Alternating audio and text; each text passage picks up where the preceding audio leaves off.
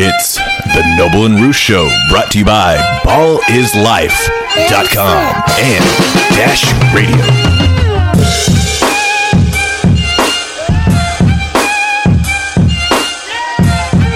Welcome back to another episode of the Noble and Roosh Show, hosted by Ball is Life and Dash Radio. It's your boy Roosh Williams. I'm here with my guy Zach Noble, and today we have a special guest coming all the way from North Carolina. Uh, we're we're going to be speaking with Big Pooh of Little Brother. Pooh, how you doing, man? I'm good. Can't complain. How y'all doing? Doing awesome. Living, living. So the reason that we have Pooh on today is because Pooh has the internet on fire, got the internet going nuts. Uh, last night, amidst the new Russell Westbrook trade drama, whatever you want to call it, um, Pooh tweeted out Dwight Howard wanted out, Chris Paul wanted out, now Russell Westbrook wants out. Are we ready to have a real honest convo about Harden or no? So Pooh, I'm gonna let you take it away, man. Give me your take, give me your reason. What we're doing here. Nice, honest, brutal conversation. Where do you Yeah, stand on man. this? Yeah, man. I you know a lot of people. I mean, I knew it was going to get out of hand in certain certain ways, but a lot of people took it. You know, first they were correcting me. Chris Paul didn't want out. Whether he wanted out or not, who knows? He was gone. He was shipped out. That's all that matters. And you know, my point was that nothing happens with personnel on that Rockets team without James Harden's approval. Like that's just the way the NBA works. That's the way superstars in the NBA. That's the privilege that they have. So you have a Hall of a future Hall of Famer in Dwight Howard, a future Hall of Famer in Chris Paul, who's still one of the best point guards in the game, and now possibly a future Hall of Famer in Russell Westbrook, all leaving or wanting to leave.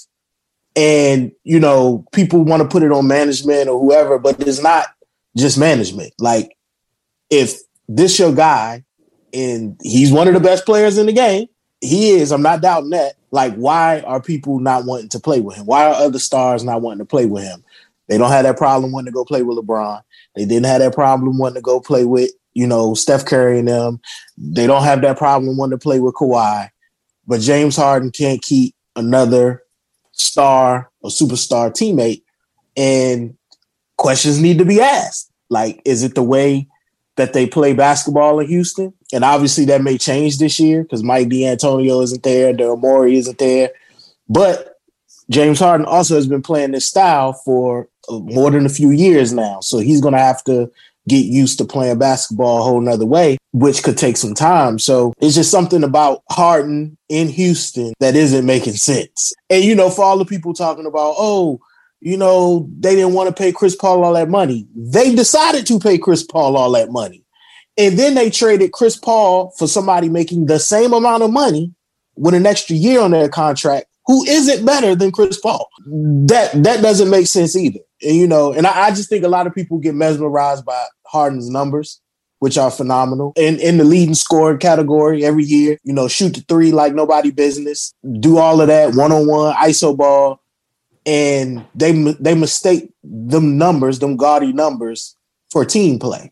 Easy. And and he and he's been exposed every postseason. While Ah. you you get away with that in the in the regular season, you don't get away with that in the postseason. And they're one shot away from not even getting out of the first round of the playoffs this past year. You know what I mean? Like they- they're James, ironically, a James Harden block of Lou Dort, who shouldn't even had the ball. Lou Gins. you know, they they they'll they're a James Harden block from being eliminated out the first round this year. So I, I'm just I just want to have a conversation like what, what's Right. going on in Houston? Like what's going on with James Harden in Houston? Why mm-hmm. nobody wants to play with James Harden? So I'll, I'll go and then I'll let Roosh step in here and break it down on his side. There's a lot to unpack there. I'm not going to try to unravel it all right now, but you're not wrong. He definitely deserves some of the blame. But going back to do stars want to sign with him? Yes, a couple do. They got Dwight Howard, he got Chris Paul. But let's think about it. I'm one of those guys that put more of the blame on Morey and MDA, um, and I'll get into that in a bit here, um, and put way less it on James Harden. Um, I think he's way better in the playoffs than people make him out to be, and he's proved it time and time again. But I personally, the biggest biggest take in all this, I'm a strong believer James Harden has some of the worst talent that's ever top end talent, yes, and fit wise, mainly fit wise. He's never had a team, in my estimation, that's been actually good enough to ever win the title. Ruscia will disagree with me to the end that that 2018 team was good enough. Uh, but I think Golden State would have won anyways. I really do.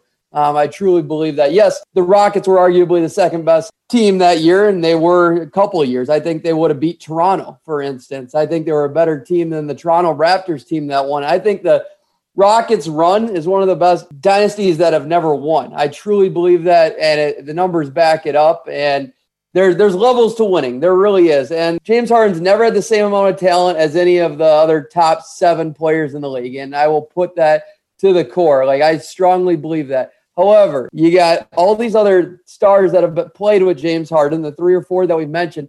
They're not perfect individuals either. They have flawed personalities themselves. So it's like one, they don't fit playing style wise. Two, they don't fit personality wise. So the fact that they gave Chris Paul two years, I mean, that says a bit. I mean, Dwight Howard wasn't at his peak. Russell Westbrook wasn't at his peak, but they played really, really well at some point in the season. And a lot of people ignore that. They put that to rest. They don't even mention that. They just say how the playoffs turned out. Yes, because Mike D'Antoni didn't fucking put in any structure and let them play how they were playing at their peak. They just went back to, oh, this is the guy that just came back from injury. Let them try to figure it out on their own. No, they need a coach that's going to give them a little nudge. And Harden played completely different under the Kevin McHale years. I personally believe if he would have played that way under Mike D'Antoni at times, they might have gotten a little further and had a little more success.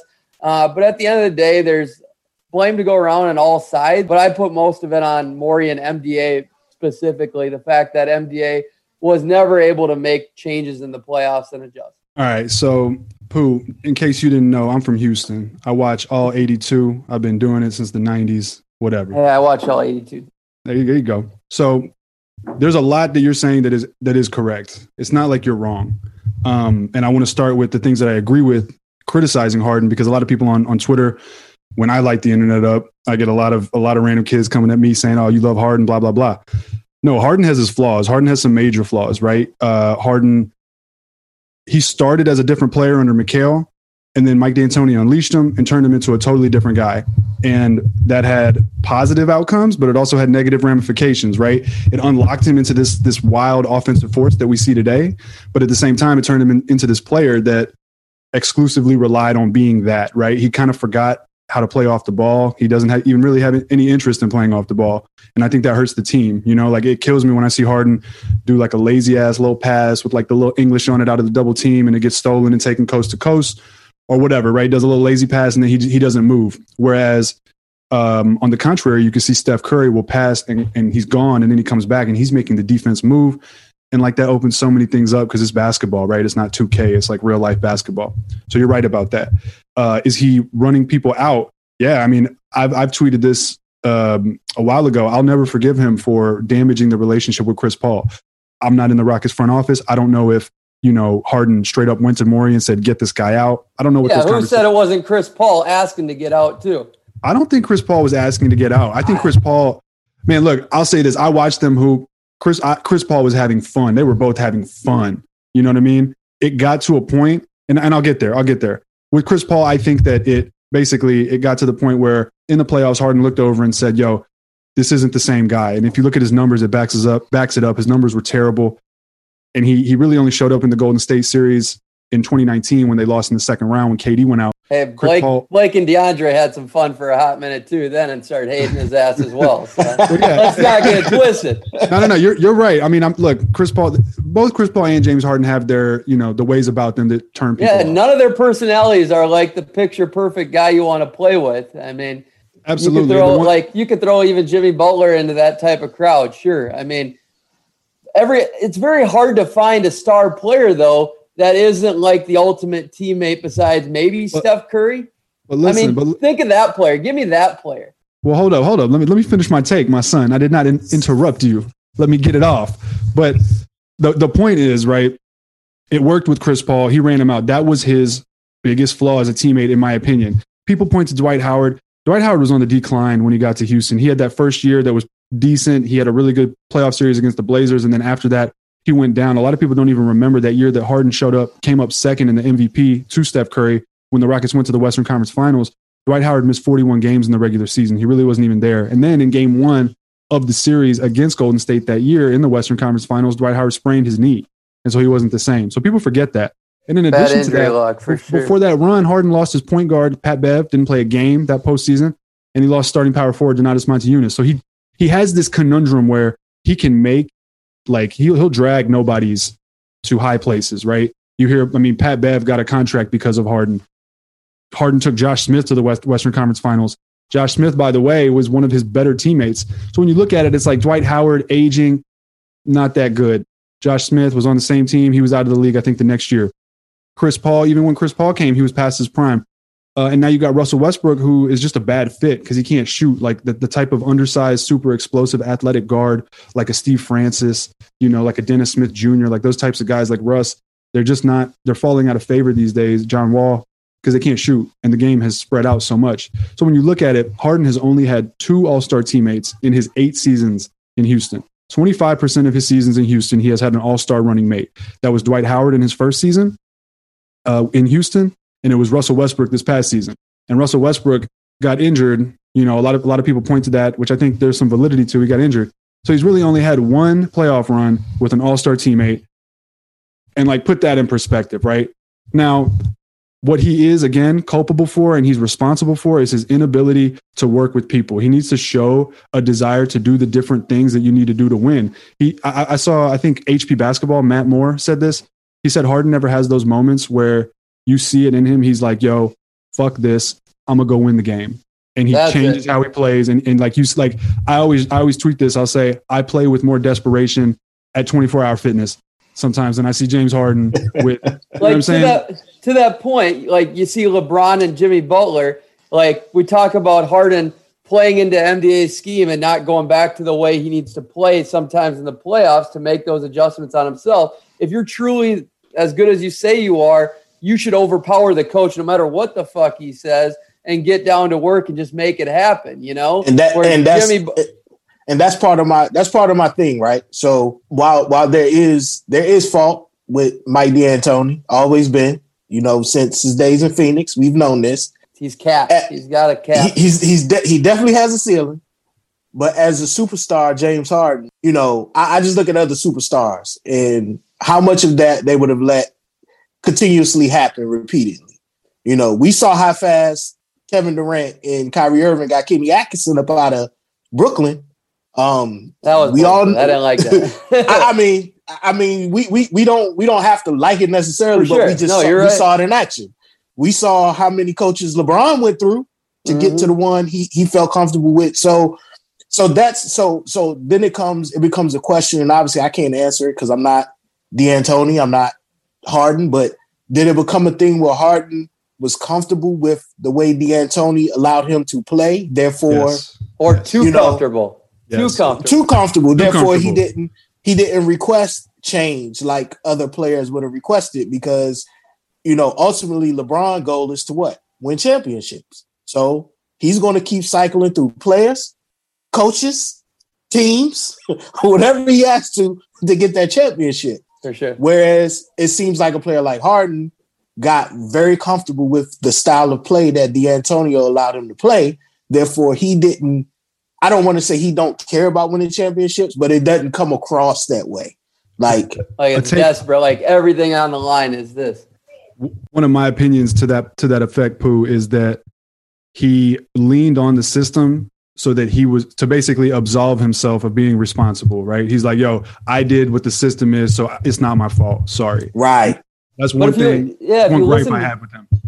if you listen to every single one of Mike D'Antoni's press conferences, though, after the game, he's just like Got the shots. shots just exactly. Always blamed on the shots didn't fall. Not what we could have done better, not where we went wrong, but it's always the system. They never said the other team was better either. It's just our shots didn't fall. It was pretty straight. and it's frustrating. it's frustrating because Harden didn't used to do that, bro. He used to go cook. He used to go do that spin move, step back, midi. He, like he used to do different things. He wasn't just dribble, dribble, dribble, dribble, step back, three, bang. It wasn't just that. So that I blame Mike D'Antoni a lot. Now, I mean, James Harden's a grown ass man, so it's his fault too, right? Like I, it's not like I'm trying to that- stick up for James Harden, but no, that's that's the thing though. Like, so and and this is why I think a lot of people got my comment kind of out of context, right? Like, I'm not blaming all of the winning or losing on James Harden, I like because that's also a coaching issue, right? That's also a GM issue with who you surround them with. So that can't be all the players' fault, no matter how much pull they have within the organization. I'm saying, why does it feel like players will come and then after a short period, they go? You know what I mean? Like, that's what I'm talking about. Not necessarily the wins and losses, because even like the year Chris Paul pulled the hammy, like that's unfortunate. It's an injury. Like we can't control that. So who knows what they would have done in that game seven? But all I know is following Chris Paul's out of here. He's in Oklahoma City now. you know what I'm saying? Like So, and and and regardless of no, he's not in his prime anymore, but they got rid of the better player. Like that was the like you really got like that didn't even make sense from a front office perspective. so like you got rid of a better player for a player that's a worse fit and costs more money. So I get where you guys are coming from, and like for me, like Russell Westbrook and Chris Paul are two of my favorite players all time. I do like Harden, but I like those guys better personally. I personally think I understand why they did it. I think they thought their ceiling was met with those two players, and James Harden. They didn't like playing together. They just reached this milestone where Chris Paul keeps breaking down. They're getting a younger guy in Russell Westbrook, a guy maybe they think could raise their ceiling because of the unknown, not because he's a better player necessarily at that moment, but just because more so unknown. They're comparable players like Chris Paul. It wasn't that much better than Russell Westbrook. He still isn't. It's just ceiling wise in the unknown, but mainly chemistry. But I get why people are upset. I hated the fact that they gave up so many picks. And then if you look at Dwight Howard, I think they got rid of him basically because he just broke down and that ran its course too. Now, this one with Russell Westbrook, that's what I want to ask you guys about where you're at with this one. Because me personally, it, it's weird from Russell Westbrook's side that because he had to approve this trade to Houston. He was really That- excited about this. You know what you're getting when you're going to come play with James Harden. You know, like, you've been in the league 10, 12 years. You've been playing against each other all this time. You know, you, You have to know. be patient. Like, you understand the situation you're going into, but your his self awareness kicked in at the end of it when it, the, the season ran its course. Even though I don't think they're giving it their full go right now, I think they're giving up on this way too early. I think they're both 100% on the same page. I don't think this has any to do with chemistry or anything like that. James Harden, they're they're hanging out, they're buddying up, they're posting shit on Instagram. They're good. It's so just it, being it's not self-aware. No, It's not it's personal being chemistry. self-aware, but it's taking a road like the easier road out. I think. I think Harden just doesn't really care that much about winning as he does as playing to the best of his abilities. I think he's so self-aware that he can he can't play to the best of his abilities in this pairing and in this organization right now because of all the other dysfunction going on too. that's an indictment on Harden too. Then, like because I think Harden. I think Harden understands though that they can't like they don't fit together, and he's like, if this dude wants out, maybe I get another chance of but something that will actually fit that will play to my strengths better. that's where my antennas was raised, right? So we can we can all dismiss the Dwight Howard thing, right? We can say Cool. he wasn't the same. You know, he got hurt that second season, and you know it took him a while to bounce back. Then he hurt his back, right? So yeah, we can we, weird we, we, shit. we, we, we'll toss him out, right? CP3, that's one nobody, everybody's like, what? Why? Why did you do that? Russell Westbrook is the is the one that really made the antennas raise because you have a new GM, you have a new coaching staff, which means you're more than likely not going to be running the same offensive system, for sure. and you're still not willing or don't want to see if y'all can work together under a new offense that's not maybe not ISO heavy. So let, let me unpack. We, we just touched on a lot. I'm gonna try to Can- unpack it. Can I go one little tidbit here? Yeah. The, real quick, and then you're gonna go on all your everything. So I think I think it's over. I'm sorry. I think they they, they had is. this pl- master plan together, Russ and Harden.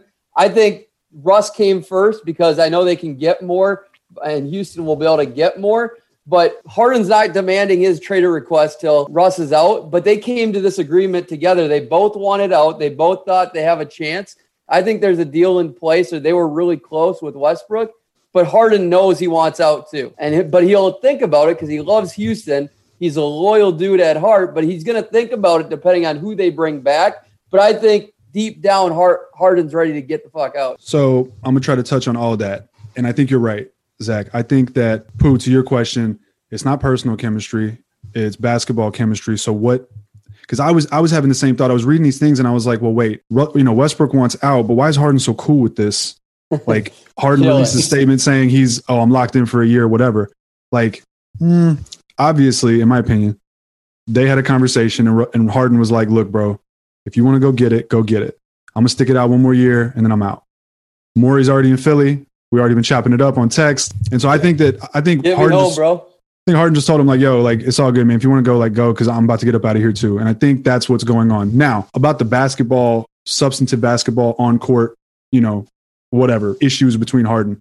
First and foremost, I think it stems from both of these guys have being forced to be in positions where like the NBA is it's changed now, right? It used to be the point you had like guys by position, point guard, bring it up, call the offense, you know, kick it out to the two, you run the motion, whatever, post somebody up, whatever. Now it's just like somebody brings the ball up and we play 2K style. You know, you run through the same guy every possession. And so these guys get used to doing everything for their team LeBron style, right? Handling, shooting, dishing, everything on every possession. And those guys were polarized in that way. Westbrook had to do everything for OKC when uh, the season that Durant left. And I don't think he ever like changed after that. He became that player and like that's what he is. And Harden became that same thing when Mike D'Antoni got to Houston. And I think they're both like too polarized to, to coexist. I think they know that. Now, the solution, in my opinion, was always just run Russ as the point guard and run a more traditional offense so you force Harden to play off the ball. I, I really think it's that simple. And I really think mm-hmm. it could actually still work and they could be pretty good. Um, maybe a couple pieces away from really contending. Um, but that's an indictment on both of them. Now, again, they might have a conversation in place where Harden said, Hey, I'm getting out of here. But if that's not the case, or even if that is the case, in addition to that, I think it's an indictment on both of them that they're not seeing this. Like, yo, we got to play right. off the ball, right? Because if you watch them when but they're they off the ball, though, for a tad bit, but they stand right when they're off the ball. They stand. They don't play. They'll stand in the corner. Yeah, yep. they just like Russ just stands there, or Harden will just stand at half court. Um, and I also think what what shattered the Rockets offense, right? Russell Westbrook can't shoot. Teams doubled him. Teams doubled Harden, dared Westbrook to like be the guy, and he couldn't, right? So how do you solve that? You fucking put the ball in Westbrook's hands and you run Harden off the ball. Right. Obviously, Harden doesn't seem well. D'Antoni didn't want that first and foremost, and then second, I don't think that Harden had any interest in doing that. Stephen Silas hopefully could get something like that going because that's the solution. Feeding into that, I think that's why Harden and Westbrook don't work um, and I think that Harden and CP3, I think Harden soured on CP because he got to that God mode status, right? Where he's like, yo, I'm dropping 35, 36 a game, whatever it was. That that season he went crazy. And he's looking over in Chris Paul playing 58 games per season, both times he was in Houston, 58 on the dot each season, both of those two seasons, breaking down. And he probably just looked over and like got pretty cocky and was like, yo, this like I'm literally scoring two times more points than this guy per game, you know, like get this guy out of here. I'm trying to win. Was he premature in making that judgment? Yes. I yes. trashed the, I trashed the trade as soon as it happened. I was livid because I've never really been a fan of Westbrook's game. Like I respect it, but he's not. It's not winning basketball at, in 2020, in my opinion. But yeah, so I think Harden looked over. That's what he thought. Um, at the time, some people are going to argue and say, "Yo, CP looked like he lost a step. He couldn't take Kevon Looney off the dribble, yada yada yada," which is oh, true. Oh, he did. Uh, he, and he did. And so that I think that went into Harden's calculus when he was like, "Yo, get this guy out of here." If that's what happened, and it's unfortunate, man, because it all like unraveled, and like now we're here, and it it, un- like- it unraveled quickly, and now my my Twitter's going crazy because uh, of how fast it unraveled. Like I said, man, none, none of none of what I said was to, you know, disparage Harden as a player. Like he's not a bum. you know what I mean? Like. he's an MVP. He's a scoring champ, an All NBA player. He's all those different things, but you know, even the late great Kobe Bryant said, I understand why he was playing ISO heavy, but that you're not going to win that way. For sure. Like that's not how you win. And that's where, like you said, if if they would have just made the small adjustment of, okay, listen, we see they're running doubles at Harden every time he touches the rock. Westbrook, you got the you got the ball. Go downhill. Do what you do best. Go downhill, find an open man. Harden's going to be in the corner. PJ going to be in the corner. Just go downhill. Just be Russell Westbrook. And instead of let, allowing him to, to let him be Russell Westbrook, they tried to turn him into a jump shooter, like a, a three point shooter. And that's not who he is. go stand in the corner and shoot threes, you know? And, and, and I remember Kevin Durant saying something when he first got to Golden State. And this is not an indictment on Westbrook, the player, but just on how they played offense in um, in, in, Oklahoma City with Scott Brooks. This is why I don't like Scott Brooks in Washington, but that's another conversation. but he said, when I passed the ball, my first practices in Golden State, when I passed the ball, I would stand there and they would stop practice and say, No, when you pass the ball, you move, you cut, you get out the way, you uh, make you create space. And he said he had to retrain his mind to play that way. That's why I think people have a hard time with Harden, is because now you're relegated to a statue mm-hmm. standing beyond the three point line while he dribbles endlessly at the top of the clock. And more than likely, it's going to result in one of them step back threes he takes. So it's just like it's it's hard for a player. I can see why a Chris Paul would get frustrated. Not that he needed to have a ball in his hands the whole time, but it's like, come on, what kind? Yeah. Of, this isn't the offense. This is we're playing a glorified pickup game at the Y. You know what yeah. I mean? Like just just think like if they would have just kept Capela, you know, they would have had a Capela versus the Lakers. It could have been a whole different series. Yeah. Just I one think, big. I think they just needed a big in general. I, I love that trade because I liked Rocco and I thought he was super valuable for him in the playoffs and whatnot, and a better player than Capela. But they just needed a big, like any sort of big, and they never even considered playing one ever since they made that trade. Um, I mean, was, they, they only had one on their roster, and that was Tyson Chandler. like, hey, don't forget my boy Isaiah. Well, listen, Isaiah Hartenstein. Oh no, they cut him. They cut him um, at some point, and he didn't. He didn't end up on the roster. But he oh, should have. Right. D'Antoni should have given him run. You know, just regular season run, just to soak up minutes. So I was going to point to the. There's a, there was a game in the second season that Chris Paul was in Houston where James Harden was out. It was in like February, maybe. I'm gonna say February, March. I think March. James Harden was out. Rockets played the Warriors at full strength, and I think they played them in Golden State.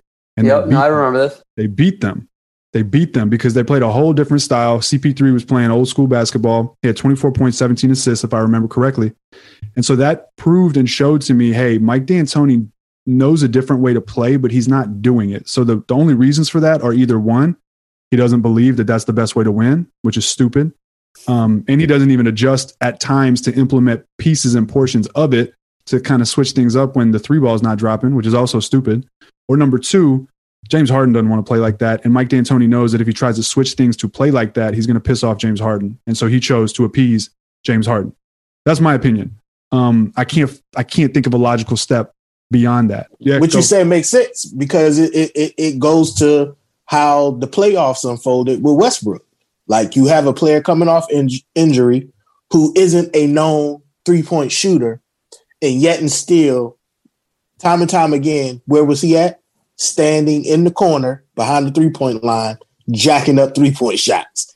And it's like there's no adjustment being made. There's, you, are not going to make any adjustment to to reconfigure how you run and throw, uh, you know, mess up the Lakers' plans a little bit. you know what I mean? Yeah. Like you're playing right into how they want you to play. So, so I agree. Like it's either you've shown you know you can do it another way, unless that was all Chris Paul's doing. Either it was that, or you didn't, like you say, you didn't want to interrupt what you had with James Harden because you knew that it was too late to try to pull back at that point. Sure. Like right. I, I allowed you to play this way so long. It's for me to try to reel you in now is going to be a problem. I think that's more the case. And Mike just kept preaching it, and I mean, just stick to the system. It's going to work. It's worked over time. We've we've been close, and just shots need to fall. They will fall if you keep playing that game, make that next pass. But it never worked out. Um, let's get to a couple of these Twitter questions. But last thing I'm going to say is you mentioned um, Kobe Bryant talking about this style of play and usage. Kobe, MJ, LeBron, even Kawhi Leonard, you name it. They they were up to 36, 38 percentage usage when they dropped down to about 32 to 34, that's when they won their championships. That's those are the years they won when that usage percentage dropped. Last couple years under MDA, he's been around 40, 42. Like Harden when he's made the conference final, like some of his years under uh, Kevin McHale, he was about 32% usage. Like you got it. It's just a tough way to win and tough way to not be dead ass tired when you get to the game seven and whatnot and be able to you, you, keep moving, move off yeah, ball and whatnot. You you got four other people out there with you. Right. That's also getting paid. like, yeah. yeah. it's, it's just wild because like when you hoop, you know, if people move off the ball, like uh, look in basketball, you just got to scramble a defense. You yeah. don't have to do some magical crazy shit. You just got to make them think twice for a half a second, and then you, you blow by them, or you know someone blows back on a backdoor cut by them, and space is open. That's all you got to do. When people and I kept saying this to, to Rockets Twitter, and I gotta Rockets Twitter always hates me when I do this, but they they they were so defending defensive and, and stuck to the idea of what D'Antoni was doing. I was I was trying to point out like, yo, if the defense knows that you're not going right. to use this whole mid range area and they don't have to guard it, still going to step back and take a thirty I mean, footer. Yeah, like just just logistically think or logically think about it. Like you're you're telling them, yo, you, you don't have to guard this. Don't worry about it. And they're like, bet, you know, and and so then they just guard you. right. Yeah. Best case scenario right now for Rockets. How do you see this play out? I mean, what's what's the best realistic trade, or what should the Rockets be going for, Pooh, in your mind? I mean, the Rockets got to decide what, what, kind of team they want to be going forward. Are are they about to go into a rebuild, or this is a you know figure it out on the fly, or is Harden really leaving? like they got to kind of figure it out because you know Hard. I mean, Westbrook is the worst contract of the two, um, and so I don't see many teams biting for what it's going to cost for them to acquire Westbrook. Um, and not even in picks or anything, but just in money. Like what you're going to have to send back to get a Westbrook, who's going to be like 41 million this next season. So the only logical place I can see him going where Oklahoma, I mean, where Houston can actually get some assets in the form of either young players or um, maybe picks is New York. So the Garden. I agree. I think there's three places, and there, I think all of them should be considering this heavily because they haven't been, I mean, really that relevant. They need scoring, they need offense, they need anything excitement. I think it's a no like no brainer if you only have to give up one asset, really, and that's New York, number one. I think they don't have to give up very much. I mean, if best case scenario for Houston, there would probably be getting Mitchell Robinson. I don't know if they'd even give that up, or maybe even getting the number eight pick. And then in that case, it's like, oh, Harden's not going to like that. He's gone too. Um, so it's kind of just deciding because Harden's just throwing it out there that he's playing cool in the background, so he's not the bad guy in Houston, and people still love him on his way out because they, he wants that loyalty. You know, he wants that love, but Houston's got to make that decision if they're going to go the New York route. The other two teams are Charlotte and Orlando. I think they can actually get one to two good players for Russ uh, because you get like Devonte Graham or Miles Bridges in Charlotte, that's ideal. You almost could be better than you are with Russell Westbrook. Where Orlando, if you can pull off Aaron Gordon, Vooch, or Evan Fournier, one of those type of guys, which I think all those players are pretty realistic. I think Russ still has two or three great years left, and he could drag one of those teams to the playoffs immediately, in my opinion. I can see Orlando, but I can guarantee you Michael Jordan ain't making that trade. Ooh, he's a Jordan athlete. He's Jordan, Jordan, Jordan didn't want Jordan didn't want to play Kemba Walker. He's definitely not going to want to play Russell Westbrook. I mean, it's so, a good point. It's a good point. but but I, I can definitely see the Orlando. I can see it because they actually have pieces that would help Houston right now. I think honestly, my first gut feeling is that the Rockets are going to have trouble getting good value back for Westbrook. Um, I do think that you know small markets, like don't underestimate the interest of a small market to get a guy like a star like Russell Westbrook, just so they can put some some seats, some some people in the seats. You know, ass in the seats. At butt some butt cheeks in them seats, baby.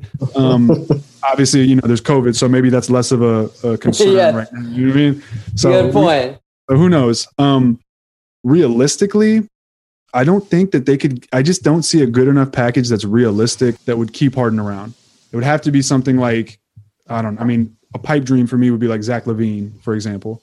Which Yeah. I mean, I just can't That's imagine. team that- I, I think is a possibility that I didn't mention. I, They've been. I just can't imagine Billy Donovan took that Chicago job thinking, hell yeah, I'm going to coach Russell Westbrook again. Regardless of what Harden, Harden wants to do in the future, I think the formula, and I always have thought this, the formula for Harden, we always focus on the offense, right? We always focus on what he does on offense and the dribble, dribble, dribble, and 0 for 27 and all that. He actually started D'ing up recently, though, and he really like legitimately started D'ing up. Um, and I've I've always seen in his career, he's been on three teams that have finished top 10 in defense at the end of the season. Okay, to 2011 to 12 on Oklahoma City, they were ninth, I think, in defensive rating. They went to the final. 2014 to 15, the Rockets were seventh in defensive rating with a with a shitty roster, 75% of which, if not more, maybe even like 80 to 90% of which is no longer in the NBA and was out of the NBA within like three years of that season. Seventh in defensive rating, went to the Western Conference Finals. And then the third team that Harden's been on that was top 10 in defensive rating was 2017 to 2018. The Rockets were seventh in defensive rating. They went to the Western Conference Finals, and that was going to be the year. Obviously, Chris For Paul sure. got hurt. So what I'm saying is, I think the formula is James Harden and a top 10 defense. I think we like even I obsess on the the offense and the mid range and all that. But the fact of the matter is, when he's got a good defense, he's so damn good on offense, and he's so good at making other people that aren't really that good useful and and passable, at least in the regular season. That if you give him a top 10 defense, no matter who it is, no matter if it's Russell Westbrook traded for people like Evan Fournier and Vucevic or whatever the hell. Um, by the way, I'm not a fan of Aaron Gordon fitting with the Rockets, but that's a different story. Really, I think he'd be awesome. Uh, man, I, I just don't think he's all that good. I think he's like one. I think he's like Rudy Gay without a mid-range shot. But um, I think he's a good defender, though. uh, we we can get there. But uh, my More point is, fun watching Russ throw him lobs. yeah, but you give them a top ten defense, man, and, and the Rockets could easily go to the second round. They could even sneak into the Western Conference Finals. And if he's got the right roster, top to bottom, and if Stephen Silas is the truth and Harden really actually is locked in. They could make like the Western Conference Finals or go further. I don't know. He just needs a top 10 defense. So anything could happen. I completely agree. I mean, and that's the problem though with these teams. Normally, bad teams don't have good defensive players. That's just how it goes in the NBA. You look at all those teams we mentioned, really, it's tough. The guys that are good defenders on all those teams that we mentioned, maybe Miles Bridges could turn into one. He'd be a great fit, I think, in Houston. But then you go to Orlando, you got Aaron Gordon, Jonathan Isaac, and Jonathan Isaac, no way he's going to be involved and he can't play all of next year. And then you go to Chicago, it's really Wendell Carter Jr. and Otto Porter. You're not getting Wendell. They love Wendell there. You might get Thad Young and Otto Porter. Look, exactly. the Rockets have Robert Covington. They have PJ Tucker still. Eric Gordon's still Oh. there. He's pretty good defensively. I, I, I'm not a fan of him offensively these days, but he's still pretty good and stout defensively. Danuel House is fine defensively. They have an infrastructure if they get a couple of the right pieces to be like that hard nosed, gritty type team that grinds it out. You know, This is where Mitchell Robinson will come into play. He'd be the This dream, is this the is pipe this dream. is the, the pipe dream, and and he can they can bring him along like they did Capela but does Um, New York give him up? Why would they do that? I per so because New York is New York, and they need their name after Facts. after how many years it's been since they've been striking out on big names. Right. Um, They've- I, I had- agree. And a couple of big New York insiders. I mean, Alan Hahn was just talking about this. Like, they haven't been relevant. They haven't been in the playoffs since 2013. Melo was the last guy they signed or they traded for him. They haven't signed a big name free agent, I think, since Amar'e. So, Amar'e gotta, Stoudemire. yeah, you got to Exactly. start with you got to start somewhere, and by getting a big name, it attracts. It shows you can still do that, and so I think New York. It's a no brainer if you don't have to give up anything really. Besides, I mean, even Mitchell Robinson, I would do that. I mean, I don't think he's got all star potential or anything like that. I just think he's a really good starter for a long time to come. Listen, New York really don't have any untouchables. Let's just be honest. They Uh, I Do- like RJ, do- but no. I, I mean, you, if if you want to say RJ, but after if like really looking at that roster and watching them play, who do they really have where you say, nah, we can't trade him for a Bobby? Portis. Which is funny. Bobby Portis, right? You know what I'm saying? So even if you keep, even if RJ Barrett is the non-starter, right? It's like, no, we we're gonna. That's the one player we're gonna hold on to. If you're um if you're Houston, that doesn't matter to you. Fine, give me. We're gonna give you Westbrook. Give me Mitchell Robinson. He's the key, and Yeah. then give us other pieces so we can make this money work. Yeah, Like, that's all Julius really Randle. That's it, really. Yeah, that's that's all you're really doing at this point is give me pieces to make the money work. And I and think we're if they have go. Julius Randle and Mitchell Robinson, they're better than they were with Russell Westbrook. I truly believe all day, all day, I, I agree with you. Zach, is there I any chance? Is there any chance Milwaukee lets go of Khris Middleton? Oh, no. I think uh, the only other team that's been rumored out there is the Clippers. I would love to see Russ in LA with. Is there any steam to Paul George being in that in that equation, or do you think there's no? I think there's I, no chance. Call me crazy. I personally think Russ lifts the ceiling with Kawhi more than Paul George does. I just think Paul George doesn't have the drive, and I think Paul George is way better in Houston. That would be a. I was gonna say- I would Playoff- drop dead for Houston there. playoff Pepe, man. Look, I know he's like it would it would un. yeah. it would. Oh, There my you phone go. you go. Oh man, oh man. Look, it would be it, it would unleash like the walls of slander with Harden and playoff P on the same team, Oh, they'd burn it it, up in the playoffs. It, like it would, it would, you know, the slander on Twitter would be wild. But like theoretically, the fit. Look, when the Like Pacers made him glove. available, like a glove, bro. Harden needs that six seven playmaking three and D wing that can also be like a superstar and give you 20, 25, 30. You Two know, years ago, Like, Paul George was the most versatile scorer in the NBA. Scored different percentages from more spots than anybody in the league, and he's still pretty close to that number. I think Yeah. that'll work because one, one Paul George game changed once he started focusing more on being an offensive player versus being a great defender that can provide Yes, you with a lot of offense. It- going to Houston, I think he'll be able to go back to playing the way he played in Indiana and the way he kind of played um, before he got hurt in OKC, where it's you're going to guard the best player every night. And then when you open, we need you to knock down these jump shots. We don't need you out here trying to create. We mm-hmm. don't need you trying to initiate offense. You going to be the finisher, defender, and finisher.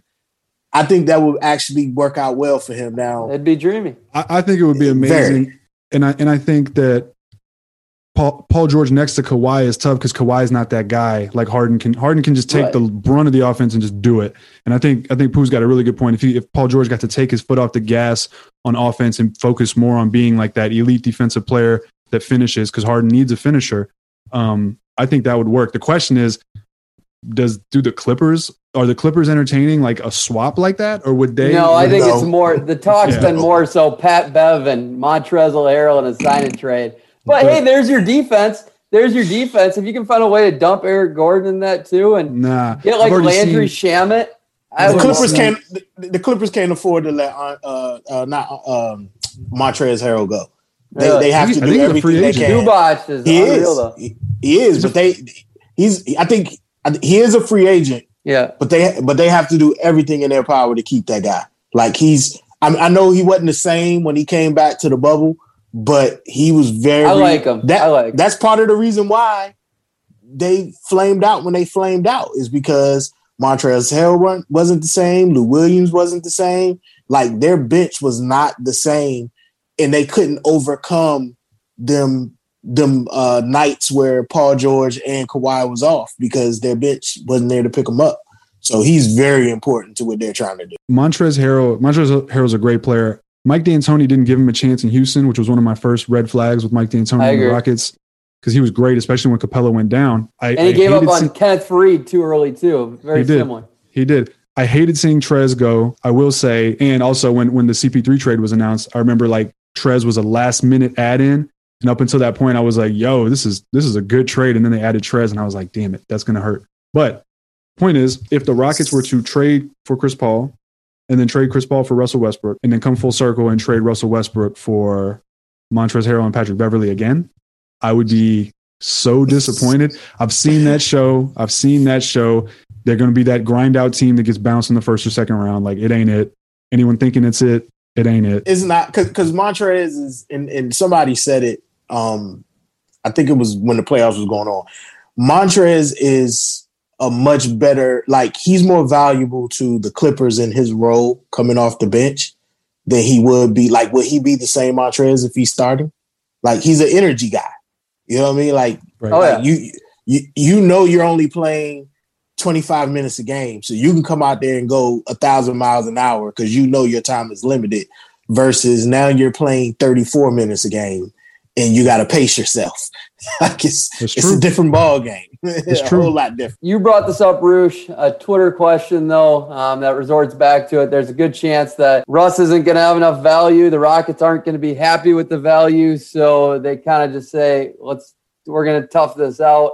Um, Jerome Shoes um, at J Shoes on Twitter goes, "Can the Rockets still be good if Russ stays?" And yeah, I mean they were good last year. At a point, they went away from being good. They changed their style of play, but it all depends on Stephen Silas. If the guys are going to trust him, put their faith in him, listen to him. If he can nudge Harden a little bit to move a little bit off ball, if he can nudge Westbrook to um, move off ball and not shoot any threes, go score his points down low, play the smart basketball he was beforehand.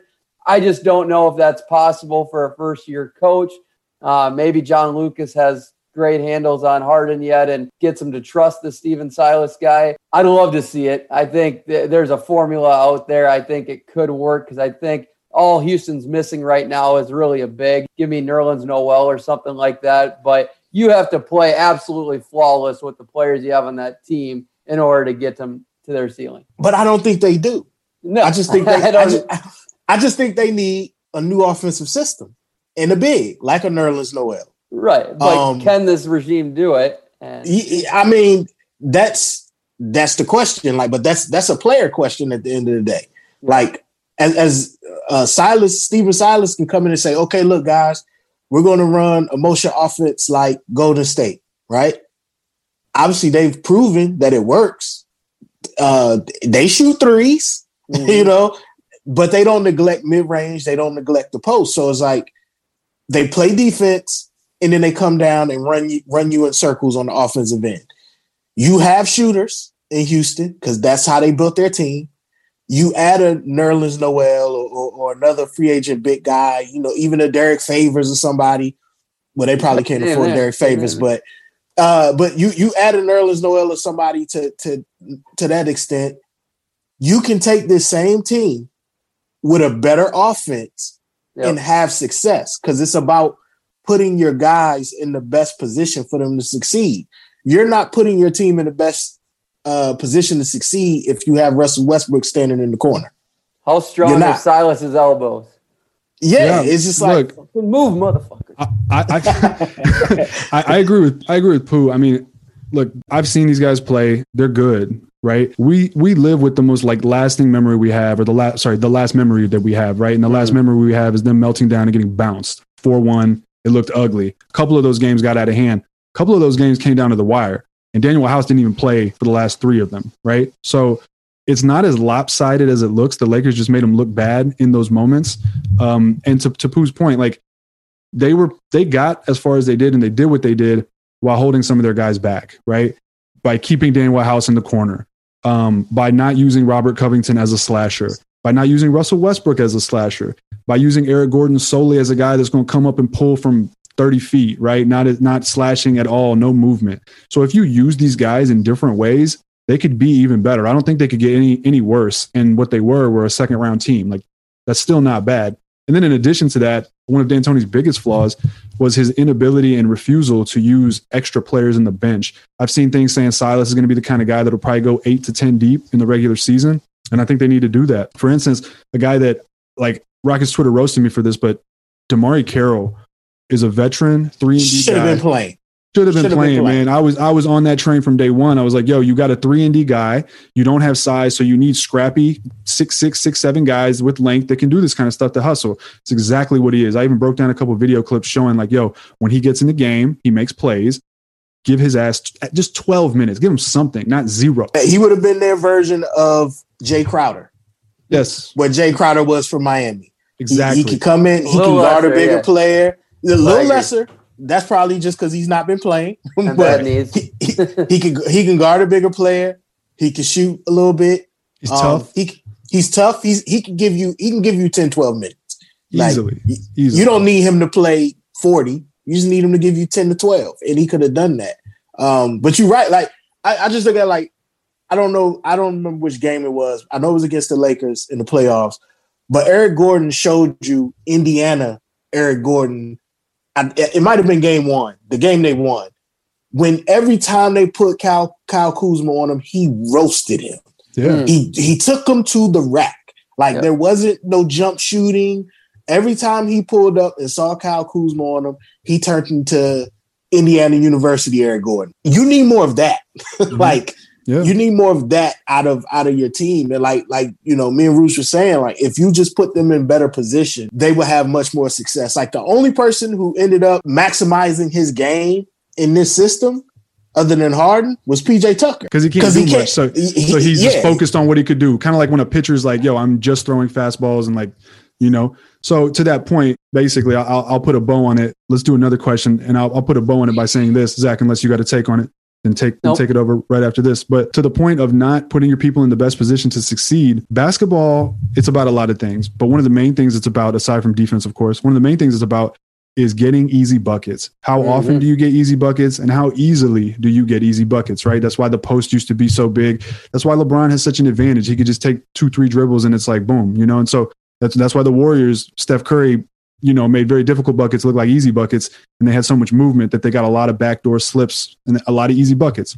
The Rockets, these last these last 4 years, the version of them we've seen, the easiest bucket they get with regularity is an open three-point shot and sometimes those things just don't drop right Point like per possession. points purpose you know like when you're tired in the fourth when pj tucker's been playing 38 minutes because demar carroll's playing zero that the probability of him hitting that shot in that moment drops significantly and things change. Um, and so the rockets didn't get easy buckets. So can can steven silas retool them to, to a machine that can generate and get easy buckets? And can james harden buy into that? Or does james harden want to stick to what he's doing? Like that's a big I think component moving into next season that's going to tell us a lot about how successful they are. So two other teams we didn't mention in Russell Westbrook Dreamland. I think they're the two teams with the best, maybe a slight percentage chance of maybe a deal happening. But I only say this because Nick Wright's a big name and he brought these teams up, even though I don't think either of these teams would have interest. But the Indiana Pacers and the Sacramento Kings, I think that would be the ultimate best deals that Houston Rockets could ever get. If you could get a Malcolm Brogdon or a Victor Oladipo would be the ultimate running mate with James Harden, and they would be even better if then I might be the best players, complementary players James Harden's ever had. Either one of them, in my opinion. Miles Um, Turner and Malcolm Brogdon would be there you great go. get. No, it'd be it'd be But it's- unreal. They'd But be competitive. Oladipo, Oladipo is going to be the one in the package, not Malcolm Brogdon. That's I'll that's take- what I'll Nick. take I, Oladipo. ag- I agree. It would be Oladipo, and I think Oladipo would be worth the flyer for sure. I think Oladipo at his percentage, whatever you say, seventy percent of what he's at right now is better than Westbrook. Um, I mean, the look, Rockets. look, take Oladipo if he opts out, or if, if I mean his deal's done. If he doesn't come back, that it works out perfectly. Harden will want to leave. Get rid of Oladipo, blow it up, boom. Like, sure, try it. I mean, assuming that you can't get something else, I would take Oladipo and Turner. I still. Who, really who's the other team? The You said the Kings? and it would be sick to get Buddy Hield. If if you can get rid of Eric Gordon though too, Buddy Hield is unreal, man. He is like he's a sharp shooter and he's clutch. Like The Kings dude- wouldn't do that. The Kings wouldn't. No, they they No. wanted the Kings hate Buddy Hield, man. They're Yeah, done. but no, 'cause they're I'ma tell you why- I'ma tell siding you why- Bogdan. I'm gonna tell you why the Kings won't do it. Oh, because they have De'Aaron Fox. That means taking the Exactly. ball out No, of De'Aaron for Fox's sure. hands. That's why I said I don't think they do it either. But like the Kings are the Kings and they king. They kind of like the Knicks, you know. They just don't know what the hell they're doing ever. And I think Fox could really move off ball. It would be a terrible fit, absolutely terrible. But um, he can't shoot either. Fox Like, a little bit. You don't want two people who can't who can't be trusted to hit an open jumper Right. running together in the backcourt. Like that's not going to work. No, Like- no. So That's not going to work at all. Uh, Alright. One more question that I don't think we've touched on from uh, from Twitter. We've answered: Can the Rockets still be good with Russ? We talked about Khris Middleton. Um, we have we haven't discussed Harden getting traded. I don't even want to have the, the first Let's question do leads it. into the, Jimmy Chen. Hold Jimmy yeah yeah the, the first one yeah exactly Jimmy Chen Day. Interesting. He asks, "Do you think Harden is going to be on the roster on December twenty second?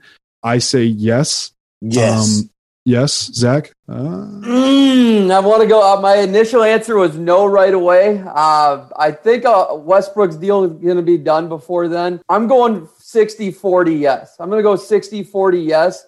I think there's a good chance he's gone, though. I, I'm like 60 40 is really close. Before I- Harden gone before December before the season Yes, starts, that Harden's means gone. he's not playing a game for the Rockets this year. I truly believe that's very. I hope that's mean, not- we're I will- it's November 12th right now. I mean, we're if you want to see me if you want to see me wild out on Twitter, just wait for that day. The second question the second question leads into that. And then let's discuss this and then we can get to wrapping it up. This is from Jedi Master at uh I forgot. Very Love this interesting name. If Harden gets traded, where do you think he lands and what pieces come back? Zach. All right, best case scenario for the Houston Rockets. Literally, I've gone over every scenario you can think of when it comes to James Harden. He brought up three teams he wants to play for, and that's Philly, Miami, the Nets. Okay. Um, they all actually have very good pieces for Houston, but the, the only team that sticks out that's even remotely close to being equal value and gives the Houston Rockets hope would be Ben Simmons.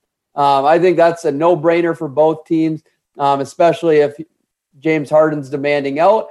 I think if you can start your franchise with Ben Simmons and start building around him, let it bust. I agree. I'm I'm I, I was just sitting here trying to scan through my mind because I never even thought about James Harden not playing for Houston this year. But no, I think he wants to. I think he deep down really wants to, but he wants if, to win. If he does, if he doesn't, if he doesn't suit up for Houston, I, I'm I'm with you in that. Uh, Philly will probably be the destination because that's the only team I see where you're going to get legitimate value for what you're giving up in James Harden. Like you have to get a hell of a return for James Harden. His flaws and all, he's still James Harden. So that would make sense being Daryl Mo- Morey's in Philly now. Um, I definitely don't see how Daryl Morey is going to have Ben Simmons and Embiid playing together. I'm still I'm I'm waiting on that one to happen.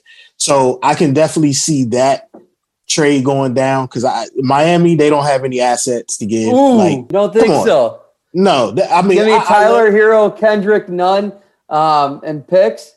Tyler No. Herro is a dog, man. like what what good are them picks going to be? Not good, but I mean Exactly. Tyler Tyler Herro and Kendrick Nunn are, and I they're, they they love are- Tyler Herro. I love Tyler Herro. I- me not- too, but he ain't nah. he Yeah, ain't nah, he Harden. Tell me this: Do you like Kendrick those? Do you like those three? Do you like that package, or do you like uh, Caris LeVert, Spencer Dinwiddie, and Jarrett Allen? That's not gonna get it done either. That's not gonna get it done either, man. Of, the only thing that's Yeah. gonna get it done is Ben Simmons or Embiid, one or the other. Like you're I'll gonna say have to give up somebody like that. If Harden goes to Philly, straight up consider me a Sixers fan. If, if Harden and Morey are in Philly, I'm going to Philly. he's putting the fandom on the line. Bro, I'm I'm a, I'm a, I'm a Houston lifer, and like it's like I'm it's it's in my blood. I can't even when it even when I know I need to Uh, get out of it, I can't. But that would send me it's over the happening, top. bro. I'm sorry. That would send me over the top. Now the thing is, I'm telling you, I have no I have no credible source on this, but I'm telling you that uh Daryl Morey has probably had conversations with Harden under the table, like, yo, Oh yeah. I'm I'm going to Philly. Like, watch out. If things if things go bad, I'm trying to bring you over there. And like, I'm I'm certain that's happened. Now, Ben Simmons and I don't know what Matisse Thybulle, you know, something like that. I By think the way, Ben for Harden straight up. I think that's that's it. oof. Uh, if if Philly I- I was think Philly Philly will give them whatever they want. They will. They will. That Ben Harden and whoever else you want on this roster, Tobias just leave Al me Horford. just leave me Embiid and we're good. yeah, I mean, I think that honestly, I wish that Philly was a destination for Russell Westbrook so that they No could try to get like Al Horford, you know, and Thybulle or something like that. But uh, I think if they were to trade Harden, I would hope for someone even a little bit better than what y'all are talking about. I would hope for the level of like Zach LaVine or Brad Beal.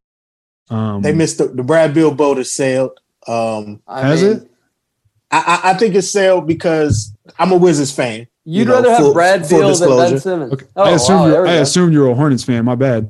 No, no, no, no. I'm a Wizards fan. Um, I think I don't think I think if that trade because you remember there was a deal on the table that the Wizards Knicks um that would have been Brad Beal for Harden from Oklahoma City, and Oh. the Wizards didn't want to do the deal, and now I think it's too late because you have a John Wall coming back from injury, and Beal fits with Wall, like because Beal he's a secondary ball handler. Well, does Beal fit? does Beal fit with Russell Westbrook? Because maybe we could swap Beal John Wall for Russell Westbrook. anybody. Honestly, I, I mean, I mean, if he if he fits with if he fits with John Wall, he fits with Russell with Russ. Westbrook. I'm saying, like, hey, I'm, Same- I'm same. throwing out the idea of trading Westbrook for for John Wall. Is that even a possibility, Zach? uh, Westbrook for John Wall, if I mean, the money match. That- That, that's- that, no, that that's could be a for sure. straight up. For sure That's a straight up. possible, but man, that's ugly. That's- That's, ugly. Hey, John Wall I mean- D's up. John Wall D's up, and John Wall has more like method to his madness. Russ is really D's just up. like a he D's up, man. And his jump and his jump shot looks better. yeah, I've been, yeah. I've been seeing videos. He shoots on the way up now, not on the way down. what about Really? I mean- what about Westbrook for Kevin Love? I mean, I'd do it, but I wouldn't be excited about it, and I don't think Harden would be either. You know, I don't think I don't think Westbrook would be excited about it either. Oh, he'll, I would, I would, be- I would enjoy that. Go to go to He'll Cleveland. be out he wants to play in Cleveland. he'll be out there with two other little guards and Collin Sex- Sexton and that other little guard they got out there, the Garland. That's Yeah. I don't I don't think he'll be too happy about that either. Hey, we just we just talked to uh, Collin Sexton on the show last week. Um, that would be an He'd interesting be sick fit. next to Harden. Nah, nah, but we're talking about Westbrook. I know. It wouldn't it wouldn't work next to Westbrook. I, Yeah, it'd I think Sexton works next to just about anybody. They're just undersized I- guards. I would I would like uh I would I would like Kevin Love. I would like that Kevin Love and Houston fit though. I think that'll help them out. That'll alleviate some um at least you know he's gonna rebound. He's not gonna play defense, but He he's gonna pass. rebound. Yeah, Right. he's gonna rebound, pass, and get you some points. Him and So- Russ are tight from their UCLA day, days. So I, I mean, I'd I'd like to see Kevin um, play. Like I always thought about this, play with Russ and James in Houston. Uh, but I mean, that'd be a pretty bad defensive lineup too. I'm, Um, I'm honestly not sold that Westbrook's leaving or being traded. By the way, I- I'm just because he doesn't have leverage. We didn't really touch No. on this, but he, he has Yeah, no nah, he leverage. doesn't. what there's no percentage do you think he's gone? Because I'm going 80. I think it's 50-50 right now because Wow. Houston has Houston has to make the deal. And Rap, yo, that's going to be Rafael Stone, Who? GM's first move. Yeah, Yeah. who? It's going to be his 1st move. He's got to nail Yeah. I'm I'm I'm 50-50 as well. because Wow. I, I'm I'm I'm honest with you, man. The only place I see Westbrook being able to go is New York. New York, I don't even. It's too much Yeah. money for Yeah, Charlotte. yeah, yeah, yeah. We- Yeah, I, I, I say New York because he still has three years left on that deal. So he oh three seasons left on that deal. So I just, I just don't- Orlando. I don't see anybody willing to take that gamble on a player that's clearly declining and can't shoot, and you're going to be paying him forty something million for three seasons. that last Yeah. season that's a player option is 40 i think it's 47 mil Yeah, And, and we all know he's not opting out of that. no, heck no. yeah So so it's just that's just a tough pill to swallow, man. Like the only thing it's either New York or you're swapping him for like a John Wall, which you're getting back questionable goods. Like you don't even know what John Wall you're getting. He's coming off one of the worst, if not the worst injury for an athlete, the Achilles tear. And yeah while Kevin Durant still can shoot, so he may not be the athlete he was, but he's still gonna be able to shoot. John Wall ain't Kevin Durant. yeah john wall So- relies on the explosiveness he he relies on explosiveness. So unless you're trading for damaged goods, and I hate to call Wall that because that's my guy, that's my team. But unless you're trading for damaged goods or you're trading with the Knicks for whatever you can get just to get Russell Westbrook Wow. off the books, I don't see no other team. I would be shocked and surprised. But I don't I do see not no want to see other Westbrook team- go out like this. I, I'm a Well, big look. Westbrook guy. I like him. Yeah, I, I, just- I don't I don't see no other team. to- I think he's biting got the two or three good years left. It's just that four, 47. because you you you know why like people don't want to talk about it but do you know why the only reason why they was able to get rid of chris paul because Uh, they took back it- yeah, because yeah, for sure, it's contract. Because bring they, took contract, they, yeah. they took back a player that was in all things considered a worse Right. player than chris paul but chris paul was able to get moved because chris paul has shown an ability to lead now the way he leads might rub off after two three seasons right. you know, it, it may go from leading to now I want to punch you in the face, but he still is known as a leader, whereas Russell Westbrook isn't. So, you know, you you you have that thing like, yo, I'm going to give up the farm essentially because you got to match the money. If nothing, if Houston is, isn't even about assets, they just want to get him off the books. You have to match the money, and that's sure. forty-one million dollars you have to match. I don't That's think they have to get all the way there. I think they just got to come up with like 25, 30, and then they can get in the luxury a I'm- little bit. But That's that's still a lot. that's still a lot. final takes um, on where the Rockets will be um, come December 22nd. We will start with new friend of the show, Big Pooh. Take it away. Gotcha. Uh, come December twenty second, unless Russell Westbrook is in the New York Knicks uniform, the, the Rockets will be running back with the same team they had, just with a different coach, and hopefully a big man like a Nerlens Noel or somebody to that, to that effect.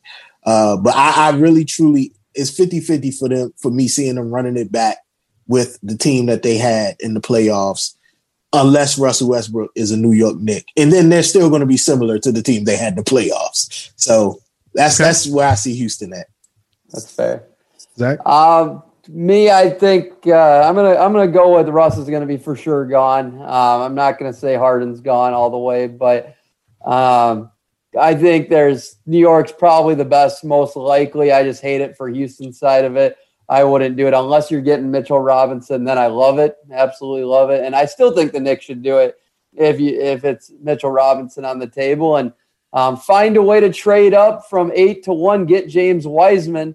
Um, that would be awesome to fill Mitchell Robinson's shoes because Minnesota, I'll take I'll take anything depth and to get back a little bit in the draft. Uh, Zach is a Minnesota fan, by the way. diehard Minnesota fan, Ah, but uh, I think Russ could be Orlando or Charlotte as well. I think those plays are very likely. Um, I just pray Houston can get some sort of asset. so it's a decision for Harden, not just a demand. I'd like to. s- I hate when star players leave. I really do in general. Um, unless they're forming a super team, that's going to be extremely fun. Then I get excited about it.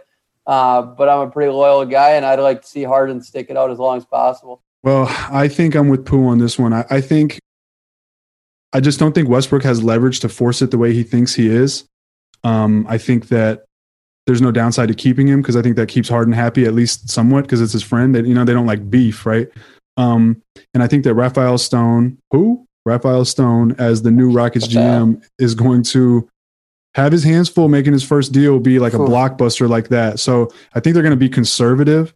And if they don't get something that, you know, Tillman Fertitta is the kind of guy, not a fan of him. He's the kind of guy that's looking for like a banger, you know, he's looking for like that, that hot, sizzling, flashy move, the blockbuster. And so Mafia man. I th- yeah, exactly. I think it's going to be a disappointment for him to see that the returns are not blockbuster. The returns are probably like Pooh said, going to be damaged goods. and I don't think he's going to, you know, take to that. So I think they run it back.